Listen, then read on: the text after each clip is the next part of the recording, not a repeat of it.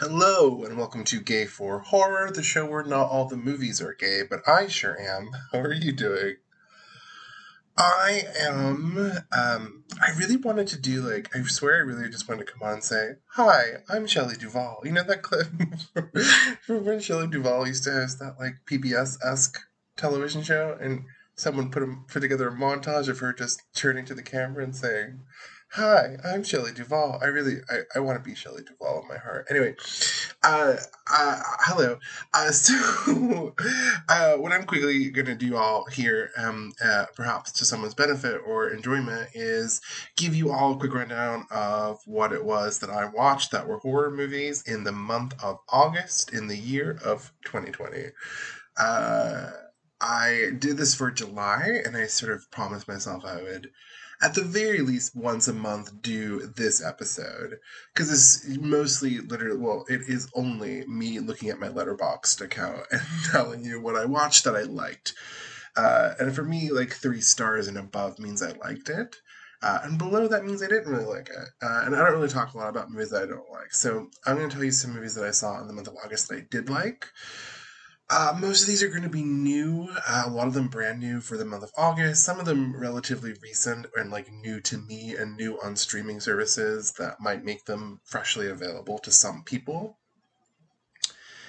And those are kind of the rules.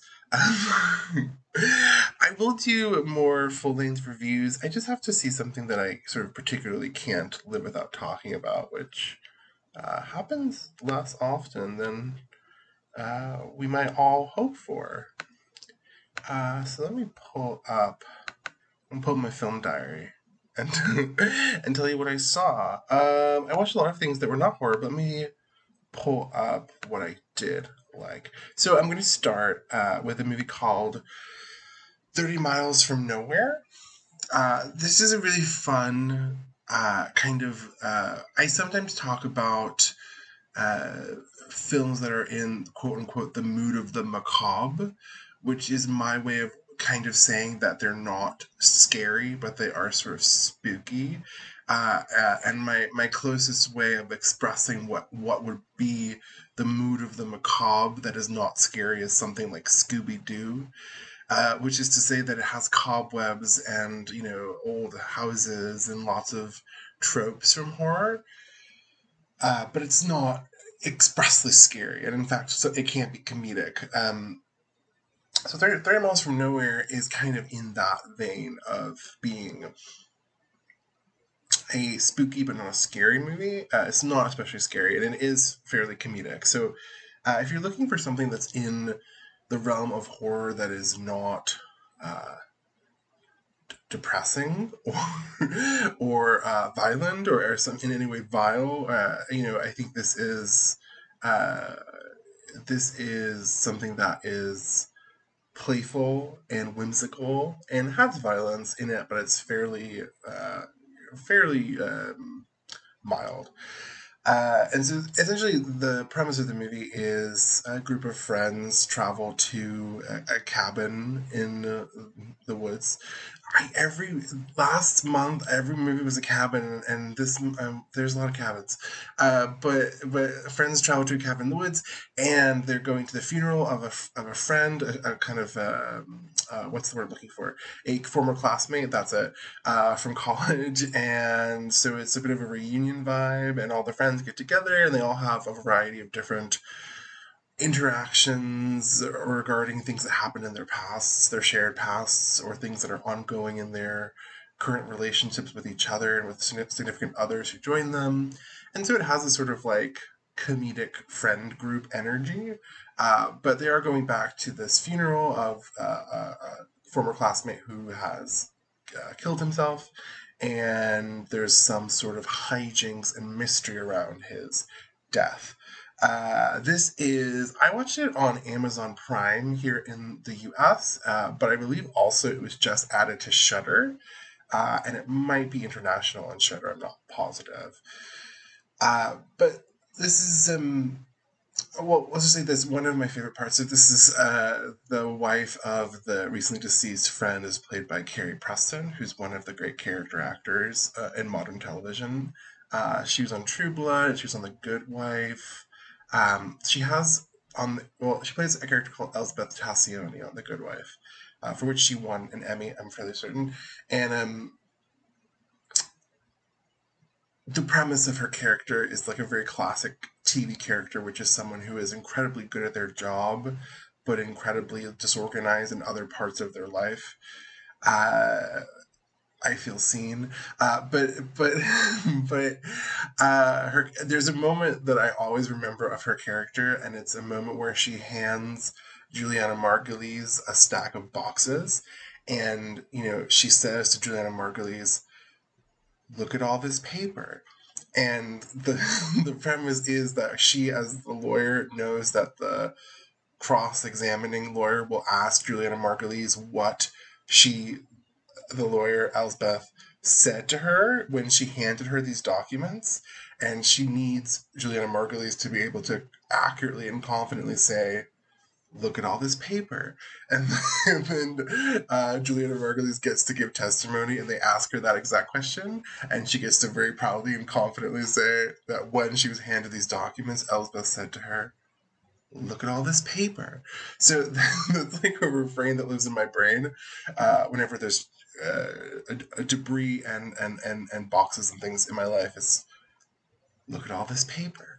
Um, so she's one of the great, she's just so good at, at giving a, a kind of, you know, a, a bit of, of neurosis and empathy to any character.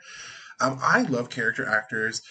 I have since learned in my time on the, the earth that a lot of character actors resent being called character actors, which makes a tremendous amount of sense because often it's used to imply that they're not essentially leading material or that they're not or in some ways it's been used to stifle or stymie their career. Uh, so like someone like, say, Thelma Ritter, who's a classic character actor who like was nominated for supporting actress six times and never won, um, which is which was previously the record, by the way, uh, for the most acting nominations for someone who hadn't ever won. Uh, she was tied with Deborah Carr for six, but then Glenn Close beat both of them with seven.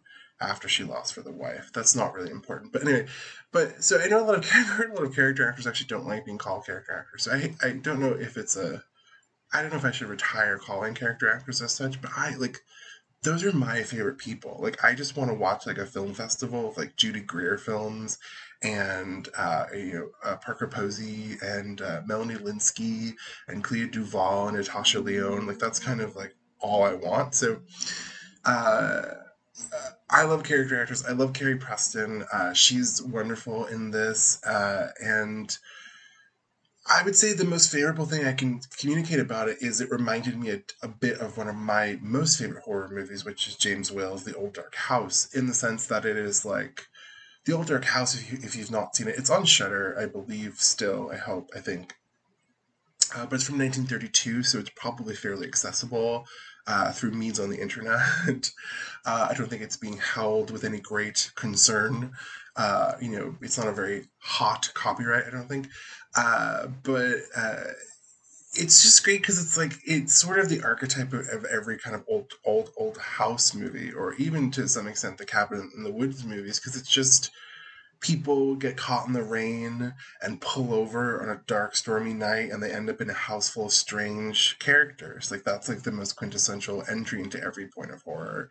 And uh, The Old Dark House is great because it's basically a comedy uh, with Charles Laughton, and it's just people behaving kind of wildly and foolishly in a sort of macabre house full of secrets.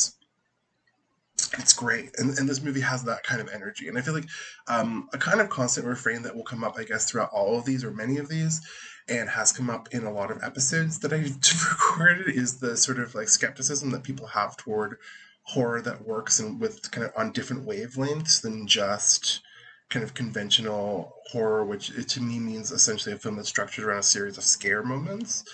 Uh, this is not structured on a series of scare moments per se, and for that reason I feel like the reviews for it have been kind of like tepid and somewhat dismissive, but I think horror horror that is, you know, uh, a rainy night in a secluded house with secrets is, I think, among the most classic forms of horror, and I think this film does that thing well, uh, and it's not something that is done a lot, uh, at least right now. Uh, so I just love this. I just love that. So it's really fun. I recommend it. Uh, thirty miles from Nowhere. The next movie I want to point out is a movie called The Dark Red. This one I also watch on Amazon Prime, and I, I just have no idea where else you can watch it. But it's uh, really wonderful. These, these, by the way, are fairly brand new. Both of these are, I think, technically from the year twenty twenty uh, in terms of distribution. I think probably they d- debut digitally is my best guess. Uh, but The Dark Red is, um, so okay, so last year I reviewed a movie called I See You, um, I C S E E, not I C U as an intensive care unit, um, which I like to specify in case you want to Google it, but I see as in with your eyes, you. Uh, and that movie, uh, which I love, uh, one of the things it does so well that I talked about a lot, I did a full review of it if you want to listen to it. Uh, one of the things I love most about it is that it is essentially a movie that changes genres more than once, uh, and I don't want to disclose how it changes genres, but it, it, it sort of starts in an area that you think is quite familiar, and then suddenly it it it turns really, really significantly to become something else, and then maybe a couple more times.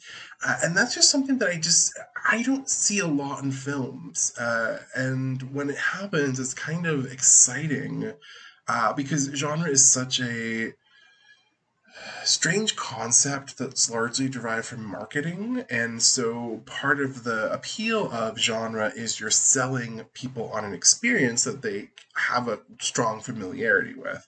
So a, a sort of a, an, by changing genre mid-film, uh, you're kind of betraying the contract, so to speak, uh, you know, with the audience, and so I think it's always quite brazen. And I also, but, but also, I really like movies that end in a different place than they start. So for some people, that will be obnoxious, and they will hate that, and that's fine. Uh, but I'm I'm attracted to that particular thing because I feel like it's, uh, I like a movie that feels like it's coming a little bit off the rails. Uh, I don't want it all the way off the rails. I do like genre and I like some convention, but uh, but I like when it just sort of seems to like be moving fast enough that the wheels are just slightly lifted off the track, you know? And uh, and uh, anyway, The Dark Red, much like I C U last year, it has that same quality for me. And again, I won't really disclose the nature of how it evolves, because I feel like that's part of the fun of the movie, but it really starts as a fairly classic horror concept, and then and then it turns, and then it turns, and then it turns, and it kind of ends up in this very other place, which I I loved. It's such a journey to go on. Uh, and basically the sort of inciting premise is a woman is in a mental hospital, and she's being interviewed, and she's saying that her child was taken from her, uh, essentially kidnapped uh, by a cult, right? And basically, note the hospital believes her because, well, she's in a mental hospital. And so uh, she's having these conversations where she's explaining what happened through, uh, she's explaining what happened to her child. Uh, and in that in that span of time, we have a series of flashbacks that show us uh, what what happened to her child.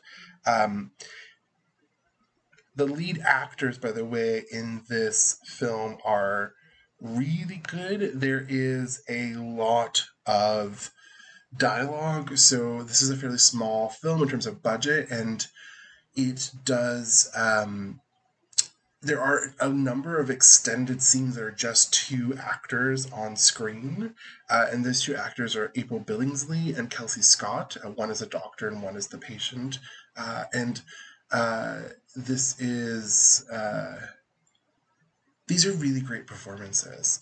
And I think that uh, one of the things that's especially striking about it is I feel like a lot of acting in horror movies, especially horror movies that have this degree of Um, I don't quite know how to describe it, but there's a sort of like an un, uh, sort of like an, an unironic and kind of like uh, very impassioned kind of uh, t- turn toward genre, kind of writ large in this film.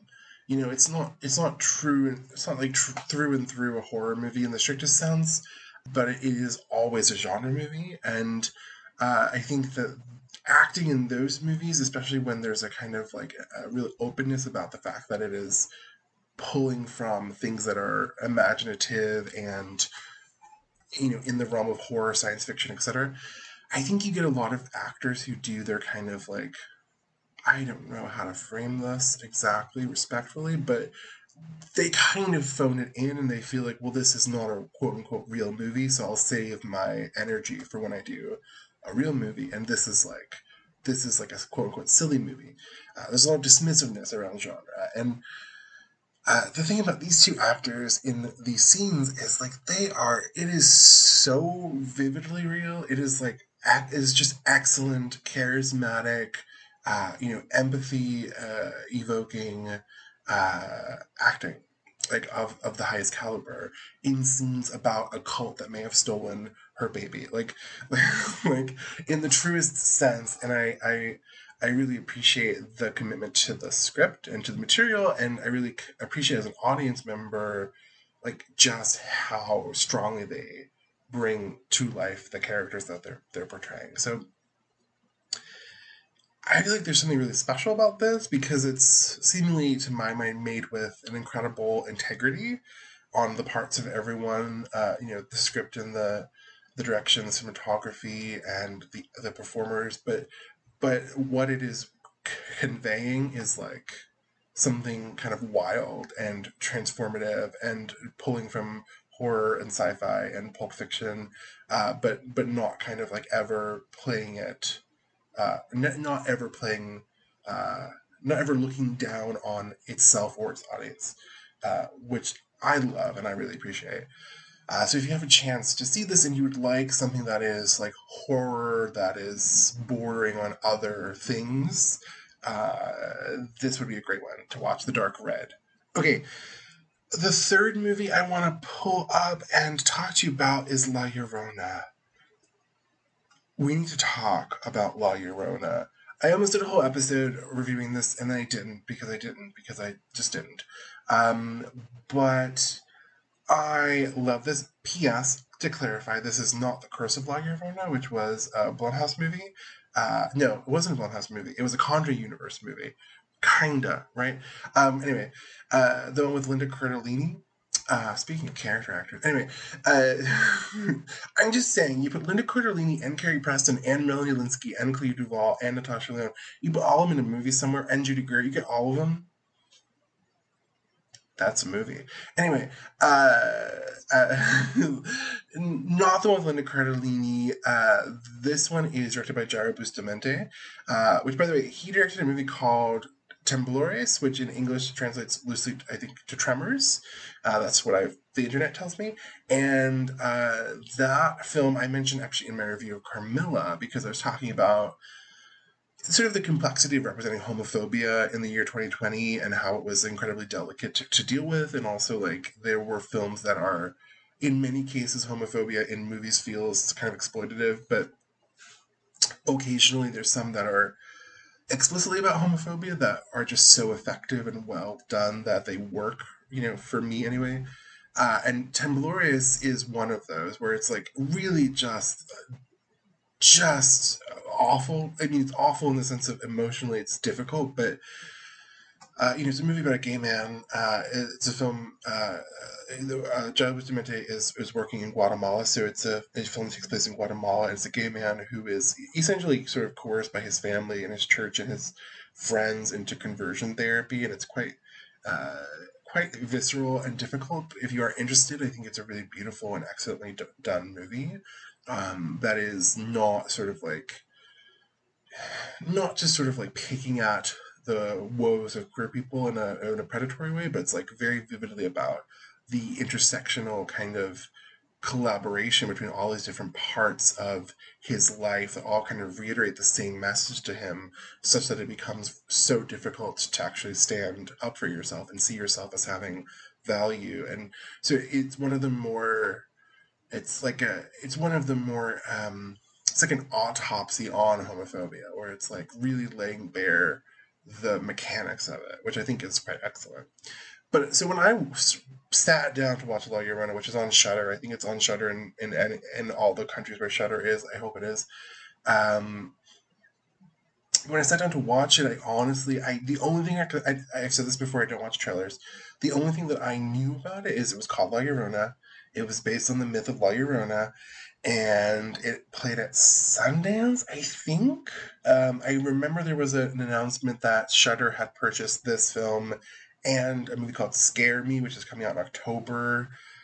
Uh, I think from Sundance, but they they they both played a festival and were bought from the festival by Shudder. That's all, literally all I knew is it was another La Llorona movie, uh, and I thought okay, uh, and I sat down to watch it, and I just didn't know anything, which is my preference, and I didn't know it was all this. I didn't know it was Jayro Bustamante who directed Temblores. I didn't know it. I just didn't know anything. Um, so this movie is. If I haven't said this before, I will say it clearly. I mean, ghost stories are my favorite horror movie stories. I think the the value of a ghost story is almost always in some way that it is it is inevitably about uh, trauma and history. It, you know, any version of a ghost story is in some way about trauma and history, whether it's about a very domestic sense of trauma and history, or a familial sense of trauma and history, or a kind of national, you know, regional or national sense of trauma and history, uh, or a global sense of trauma and history. But, you know, the, the idea of every ghost story is that there is something in the past that is lurking in the present, and that that that, that collision needs to happen, or that there's something that is going to be achieved through that collision. So this movie takes that and just runs with it. Um, and it is uh, set in Guatemala. And I read in an interview with Jayro Bustamante where he basically said uh, he wanted to make a movie about the issue of uh, the genocide of indigenous people in Guatemala. And he felt that people in Guatemala would not watch it. And he wanted to very intentionally to choose a genre for his film that would make it attractive to people. And he read some research on what movies people in Guatemala were watching. And he just determined that uh, about ninety percent of people in Guatemala were watching uh, uh, horror movies and superhero movies.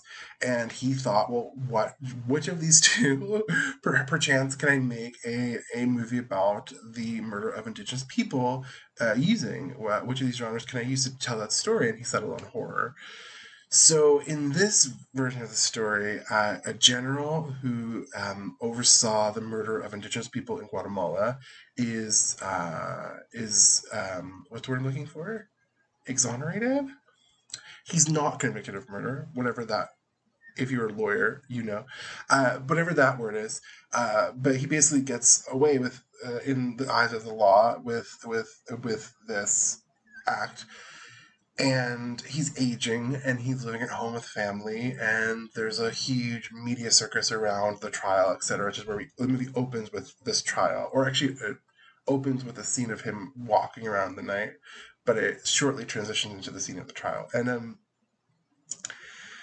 anyway, uh, a woman arrives who is working in the home and, you know, doing house chores and things uh, to work for the family while they are hiding out from the press. Uh, and the people who are protesting them. Uh, and this woman has a sort of mysteriousness about her, and she perhaps has a traumatic past of some kind, and perhaps, pray tell, that will come to the fore in the present. Uh, and, uh, I mean, all I can say about this is, like, to me, this is the, the, like, this is horror at its most effective, which is that it is taking something that is visceral and real, and it is using horror to deliver, you know, the message of that topic, right? It's like completely uh, playing by the rules of a ghost story is about the traumatic past and the ramifications it has on our present. And and in this case, they have chosen a very, very, very, very uh, significant and, and uh, very traumatic uh, event. Uh, and used that as the impetus for something supernatural, which is ultimately the kind of return to claim a form of justice. Uh, and so the ghosts in, in this movie are, you know, I think uh, quite logically, some form of, of his past violence returning to see him in his present. Uh, and that's about all I'll say about that. But um, it's... Excellent. I mean, what I will say about this, though, for sure is, again, much like I said about some of these other ones, it's not a, it is not the Conjuring Universe style horror movie. It is very much uh, a, a drama, a political drama. It's a political drama with supernatural elements. It is truly, you know, a political drama about uh, a, a sort of fictionalized account of a of a general who is based on actual generals.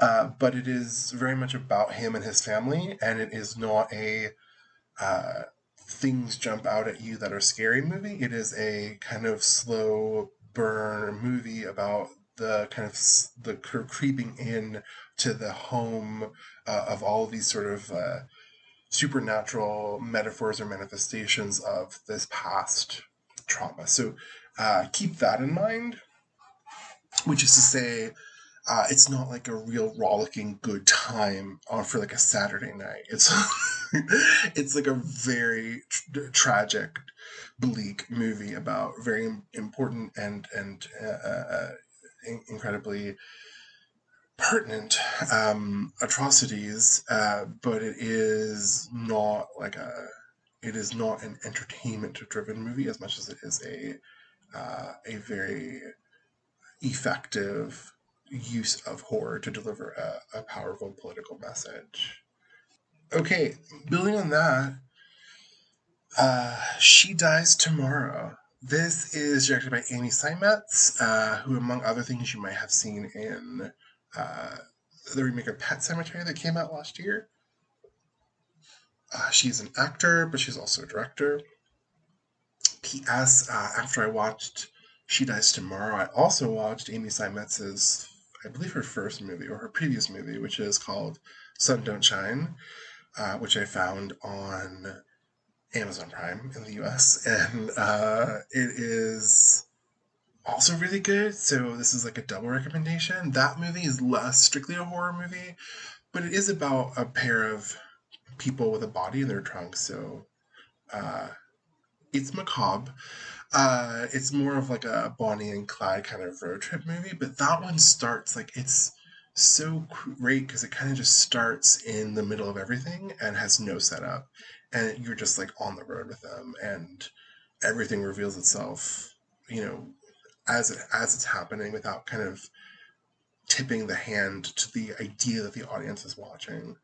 Uh, in, in the way that most narrative features do. That one's great. And then this one, She Dies Tomorrow, which is probably more distinctly, has been more distinctly marketed as a horror movie, uh, even though I think it's quite, also quite uh, of an elaboration on that, uh, on the idea of horror. Um, She Dies Tomorrow is, you know, it's difficult to describe.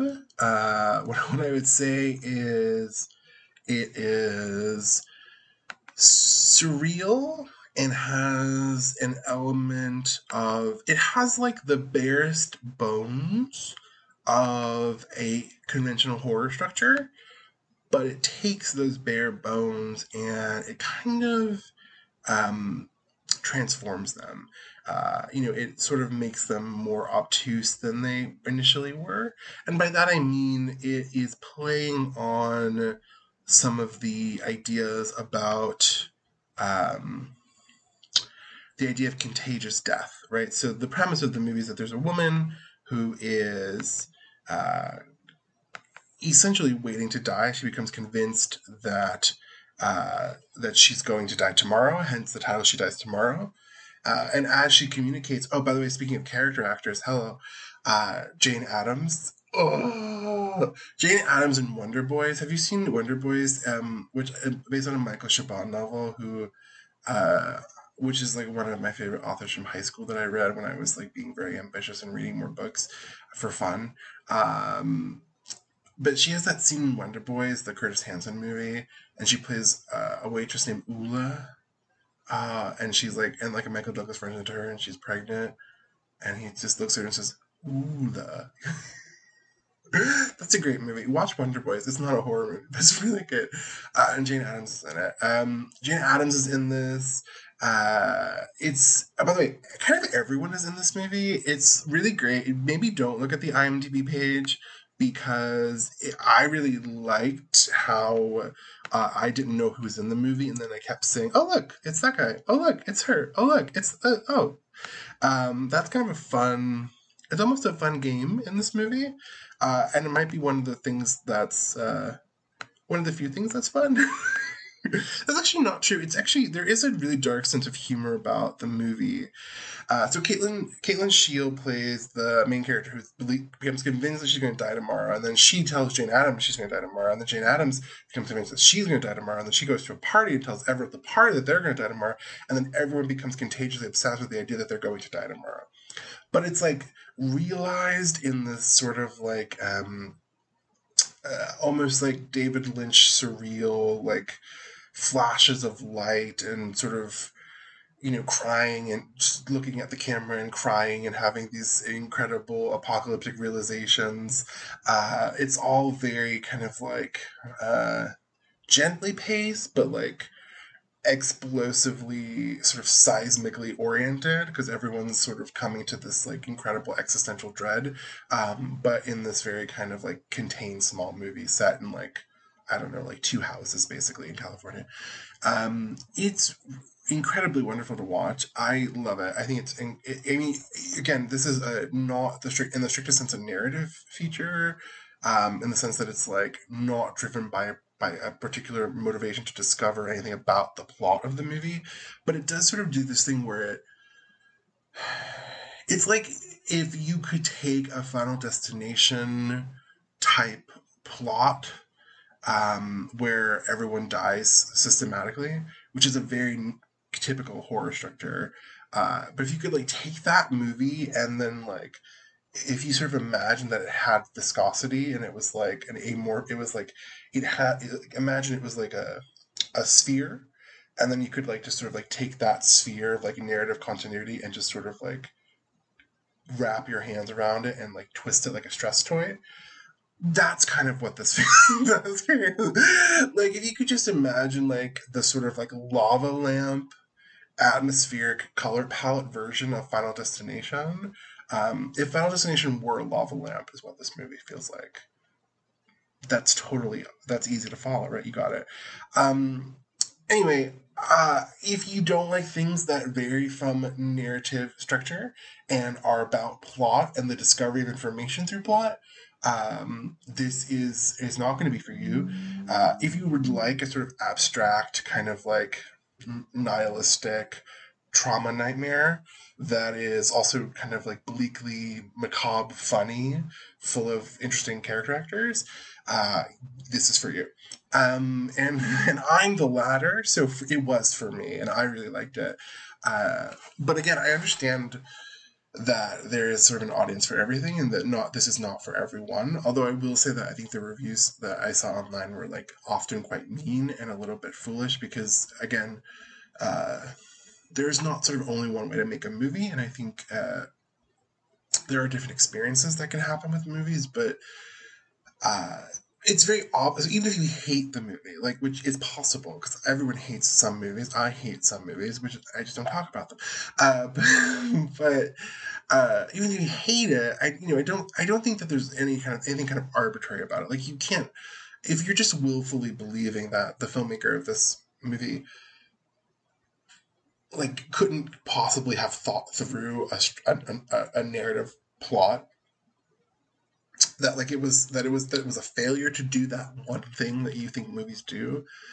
I feel like you've just misunderstood how movies work. So, you know, respectfully, you, you, this does what it does, and there are other versions of this type of story, much more conventional ones, and that have a particular, you know, that have a very straightforward narrative structure. Final Destination is one. Um, uh, It Follows is another. Right, the idea of like the contagious passer downer of death is um it's it's it's incredibly, it's like ancient basically basically in the horror genre. And I mean, one of the earliest examples is thirteen Women from nineteen thirty-two, I think, um which is like this great movie with Uh, is it Myrna Loy, I believe, and it's uh, it's like it's actually well, it's actually just all character actors pretty much, um, and uh, it's well. See, I've had this, I've shown thirteen Women to people, and one of the things that I find that's really funny is that there it's called thirteen women. It's based on a book called thirteen women, but it's uh, they apparently they removed three of the women, uh, and so there's only ten women in the movie. But I Wikipedia or some other website said online that there were ten women in the movie, but I counted and I only found nine. So I perhaps there's a hidden woman, but but the idea is it's just just a movie about like a um oh it's like racist too. Oh, there's like yellowface in it. It's called it's the thirties. It's weird. It's a weird movie. If you like old weird movies and you want to watch something that's like cuckoo bananas, you can watch thirteen women. But uh, the premise is that there's like a there's a, a classmate. A former classmate of this group of women uh, who is of Asian descent, and that's sort of where the yellowface comes in.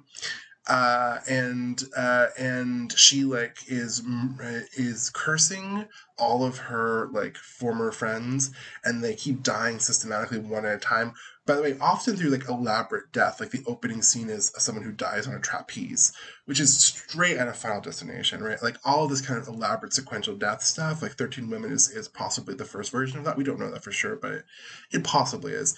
Um, but then you get it in like The Omen, and you get it in some other things uh, with those sort of elaborate death films where there's like a, a sort of like Rube Goldberg device that like the lightning hits the fire, you know, the fire escape, the fire escape crashes and hits a car, the car, you know, the person in the car jettisons out the window, the person jettisons out the window, and then they push you into oncoming traffic. Like that sort of like series of roundabout ways of actually dying because you're fated to do so.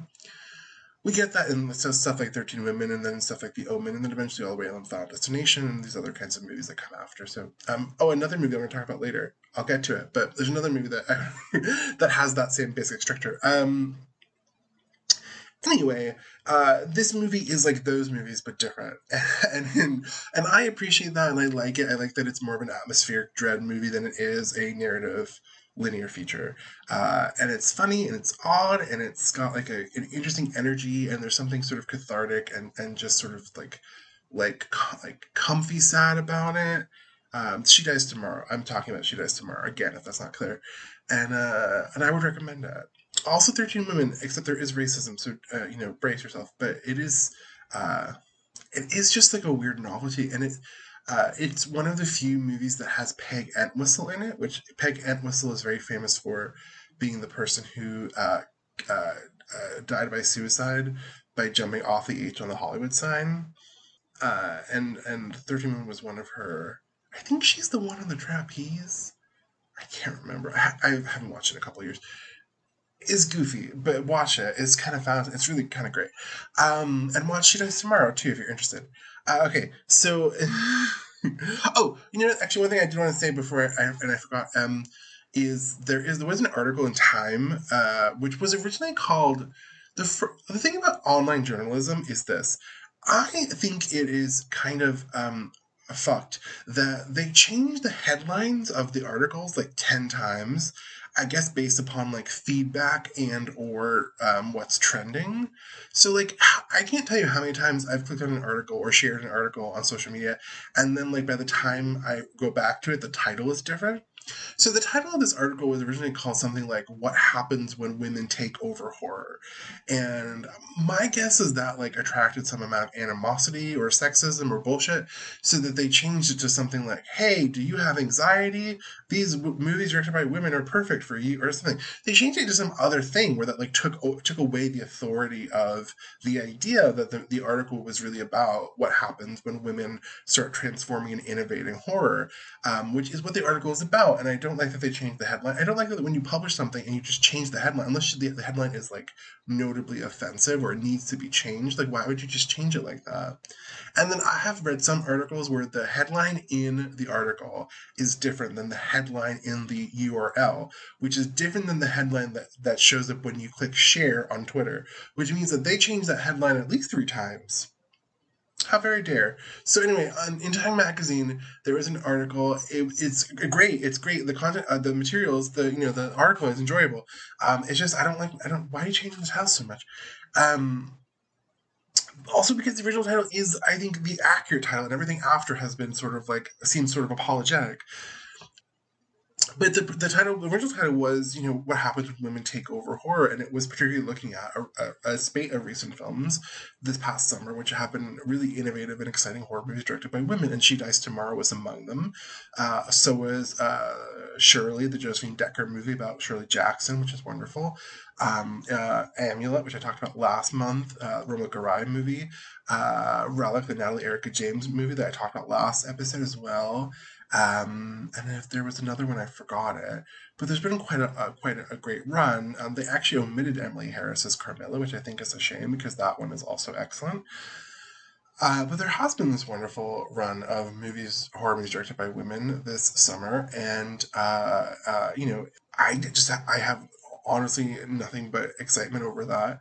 Uh, and one of the things that the article addressed is that uh, you know, there's inevitably, and this is why the first the first headline was better, but there is inevitably there inevitably is going to be, as women have more and more prominence and presence in directing and writing and producing horror movies, there's going to be transformation that happens. You know, that the the genre of horror had historically been innovated and created in the image and, and from the minds of men, and that brought about a certain aesthetic and a certain narrative uh, structure and a certain a certain emphasis on on specific themes, which have become fairly canonical, and that's fine. But like, when new people come into the fray, they're going to change it. They're going to they're going to innovate it. Uh, and one of the things that has happened, uh, among the things that the article talks about, which I agree with, is that with all of these films, very much the sense of dread comes from within rather than from without. That it's more about the fear of, you know, what will what will happen, uh, what is or will or can happen within yourself, or what sort of atrocity or scary thing or or unexpected thing could come from within you, uh, whether it's losing control of your mind or losing control of your body, or um, or you know, the sort of like dread of your own thought of your own death, rather than being sort of creature driven or external monster driven. I think that's true. And I think also too, they, they all do push back on some of the narrative conventions of those movies, and they sort of They, they break away from some of the particular uh, conventional structures. Uh, and, you know, She Dies Tomorrow is, is an example of that, where it's like, it is mostly a, a mood piece. It's mostly atmospheric. There is this sort of like threat of contagious death, which is very familiar in horror. But the fact that this is a imaginative and innovative film that looks at something that has happened in horror for decades, since maybe thirteen Women, maybe before, I don't know if there's other examples. It's hard it's hard to find the earliest version of anything, because half of all the movies ever made before nineteen forty are lost because celluloid explodes. But, but you know, at least, you know, at least almost one hundred years now ago, uh, you know, we had other films that did this. So, um, you know, first of all, that means that we've had quite enough of them in exactly that form.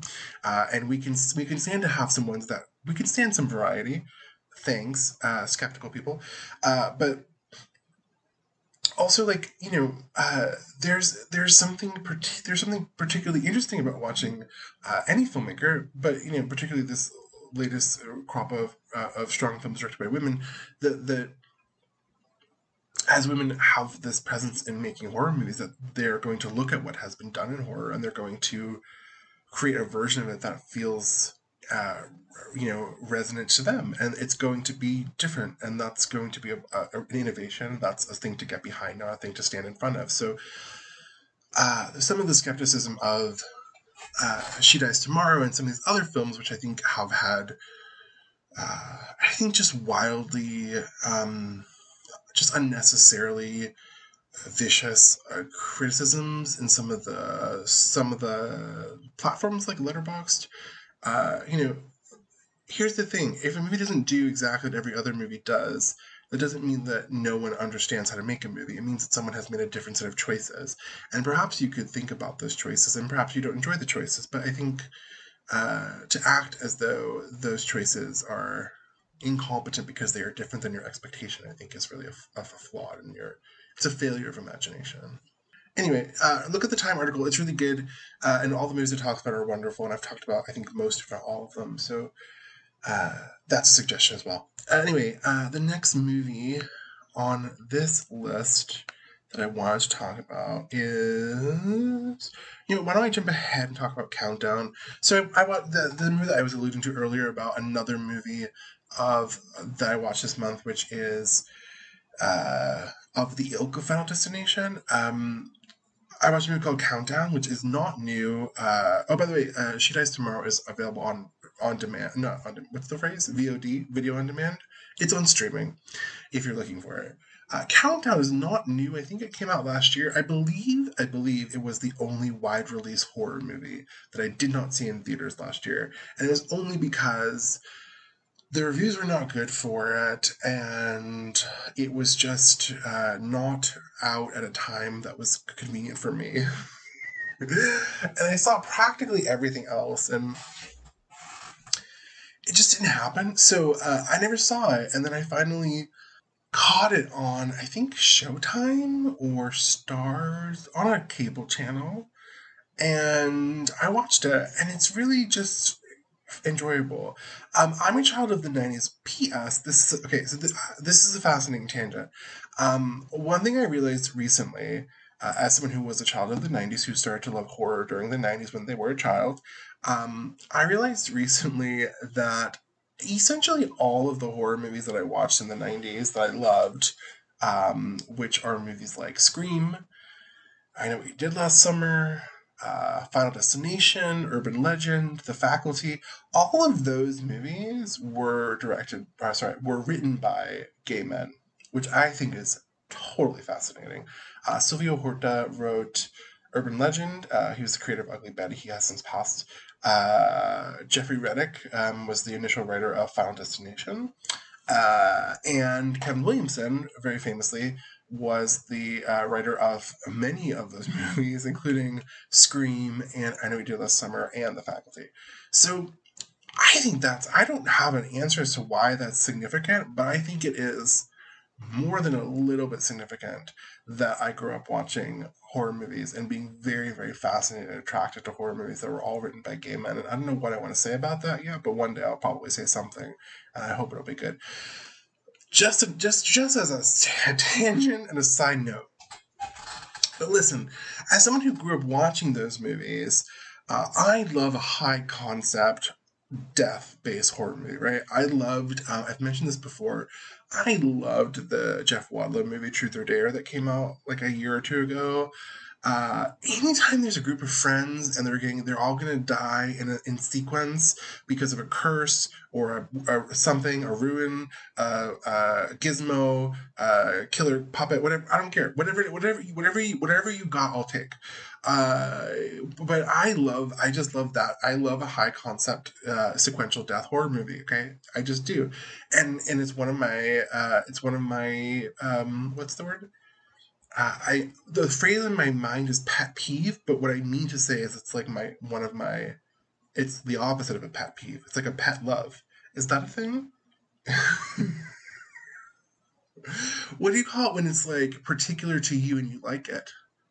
No, it's not a pet peeve. It's the inverse of a pet peeve. It's a pet. I don't know. It's a thing that I'm especially attracted to, okay?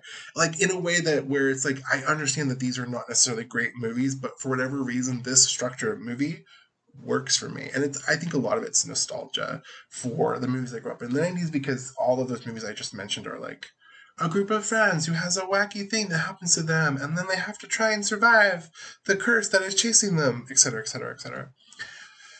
Countdown is that structure, um, the sort of, you know, the structure that I think She Dies Tomorrow takes and sort of like smashes with a with a with a hard large rock, um, uh, is it's that basic structure done with with an, an app. It's an app. It's an app. It's an app that kills you. Listen, I know that that's not the most exciting thing, and it might sound a little bit silly. And the answer is, you're right. It is very silly. But I really, uh, I'm a sucker for this kind of movie. And if you are, I'm just communicating this for your benefit. If you are also someone who grew up in the nineties who loves Final Destination and Urban Legend and like high concept sequential death horror movies, uh, this one is very enjoyable and incredibly familiar and very comforting. So just a quick word of love for the movie Countdown, which I enjoyed watching. Uh, not exci- not exciting or innovative, but very, very comfortable and familiar, like bread. Anyway, uh, moving on to, is this the last thing? Wait, let me do, let me pay more attention. I think this is the last thing. Okay, I'm going to end with this then. Um, I saw a movie that I really enjoyed called Rapture in Blue. Uh, this movie is on Amazon Prime right now, and I think it's going to be on D V D in October. It was, it seems to have been bought by that company, Altered Innocence, which releases a lot of queer movies that are very um, small in, in budget, and also uh, not always horror, but like in the realm of um, not exploitation necessarily. The, the, the films that actually like films that are horror, other miscellany, uh, que- queer miscellany. Uh, yeah, let's go with queer miscellany. They seem to distribute queer miscellany, Altered Innocence, and uh, and they're distributing this movie on D V D and, and home video and things. Uh, it, which is if you want a, a disc that plays it, it's good. That's a good thing to have. And um, but if not, you can actually get it with Amazon Prime, or you might be able to rent it for a fee on other services. Uh, this is uh, it's a relatively concise movie. It's about an hour long. It's like somewhere in this in the sort of like the spectrum between a short and a feature. It's probably, you know, it would have been a six-reel movie in the twenties, which would have qualified it as a feature in the like in the innovative moment where the feature was a new thing. The original feature was six reels, which made it about sixty minutes. Um, so it, it would be about it's you know it's it's you know it's about the same length as Charlie Chaplin's The Kid. Okay, so um, this one is great. It's like a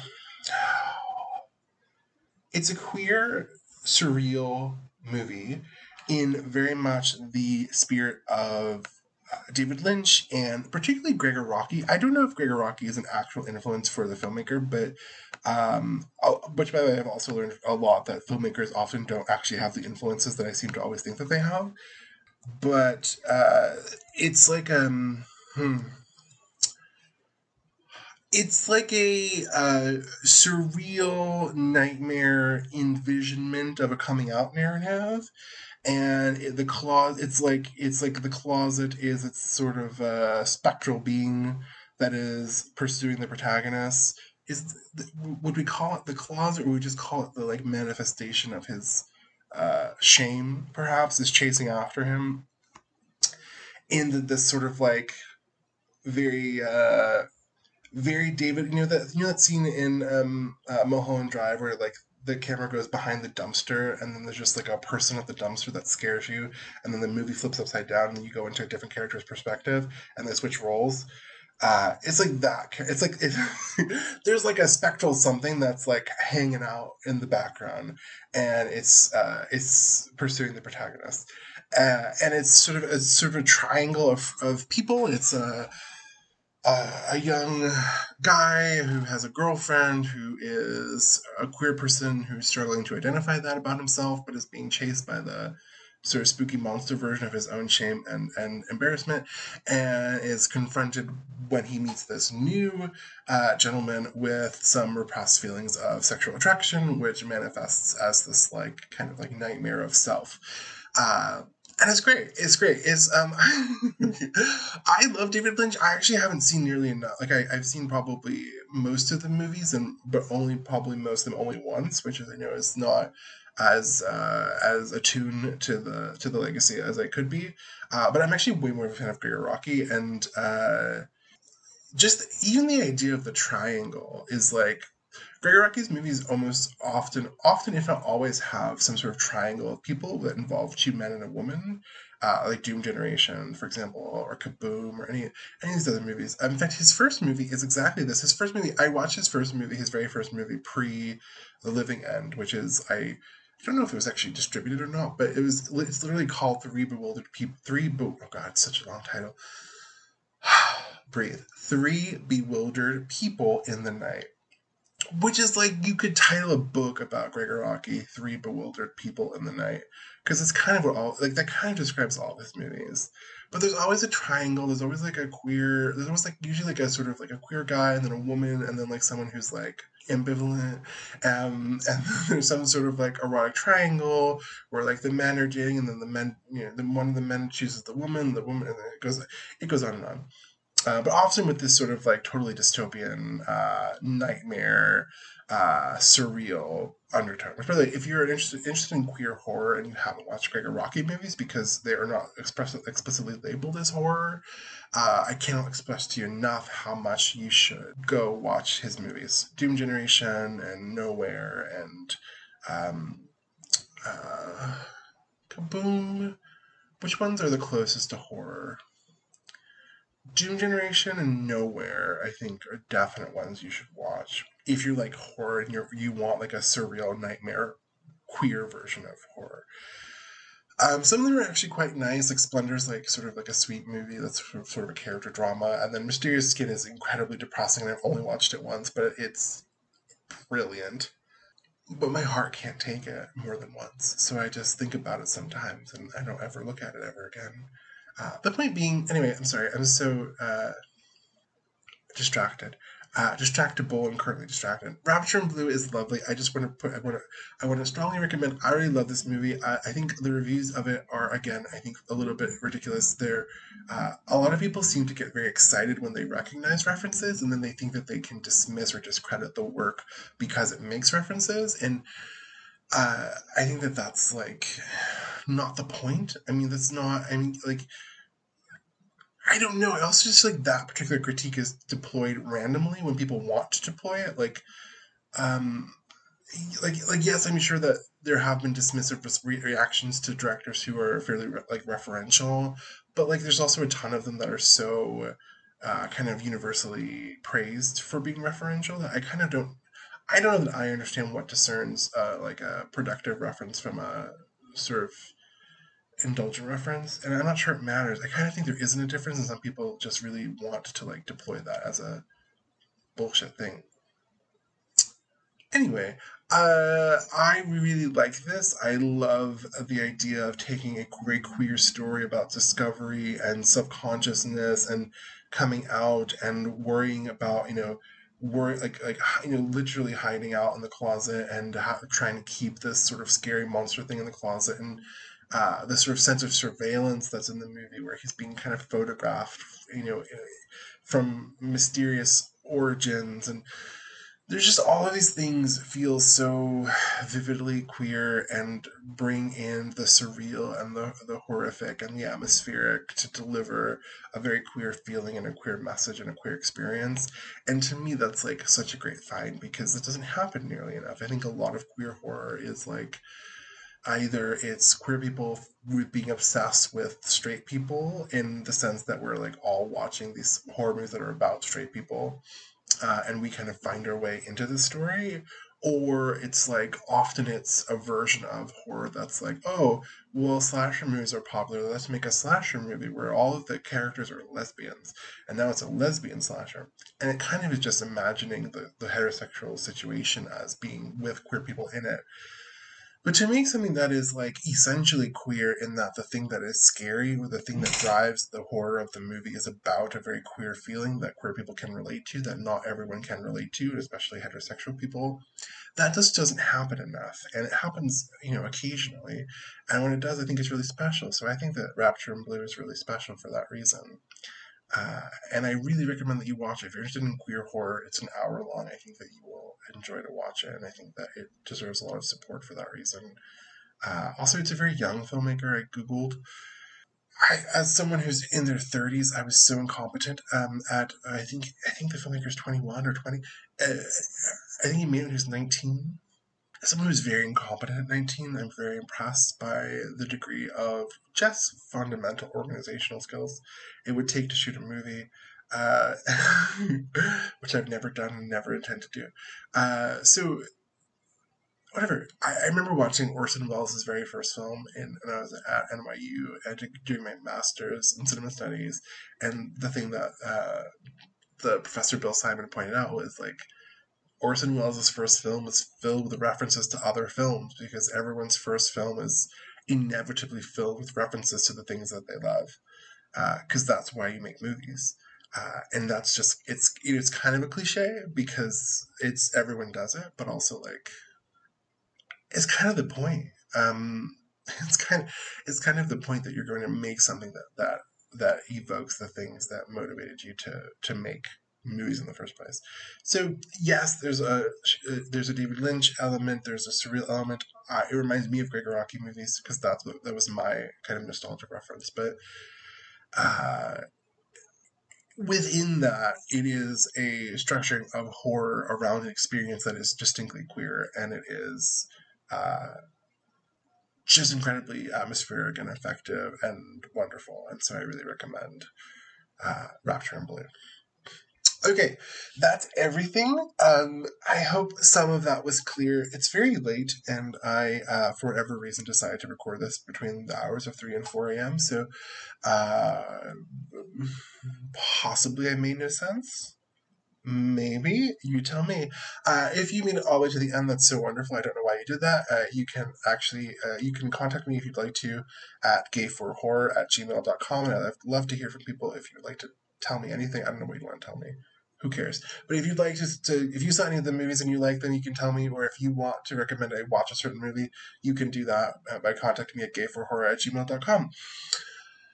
All right, um, we are at the end, and I do have to tell you every single time that that's very important. That I tell you that, in fact, that we do recruit and uh, we do convert. So um, you're totally gay now.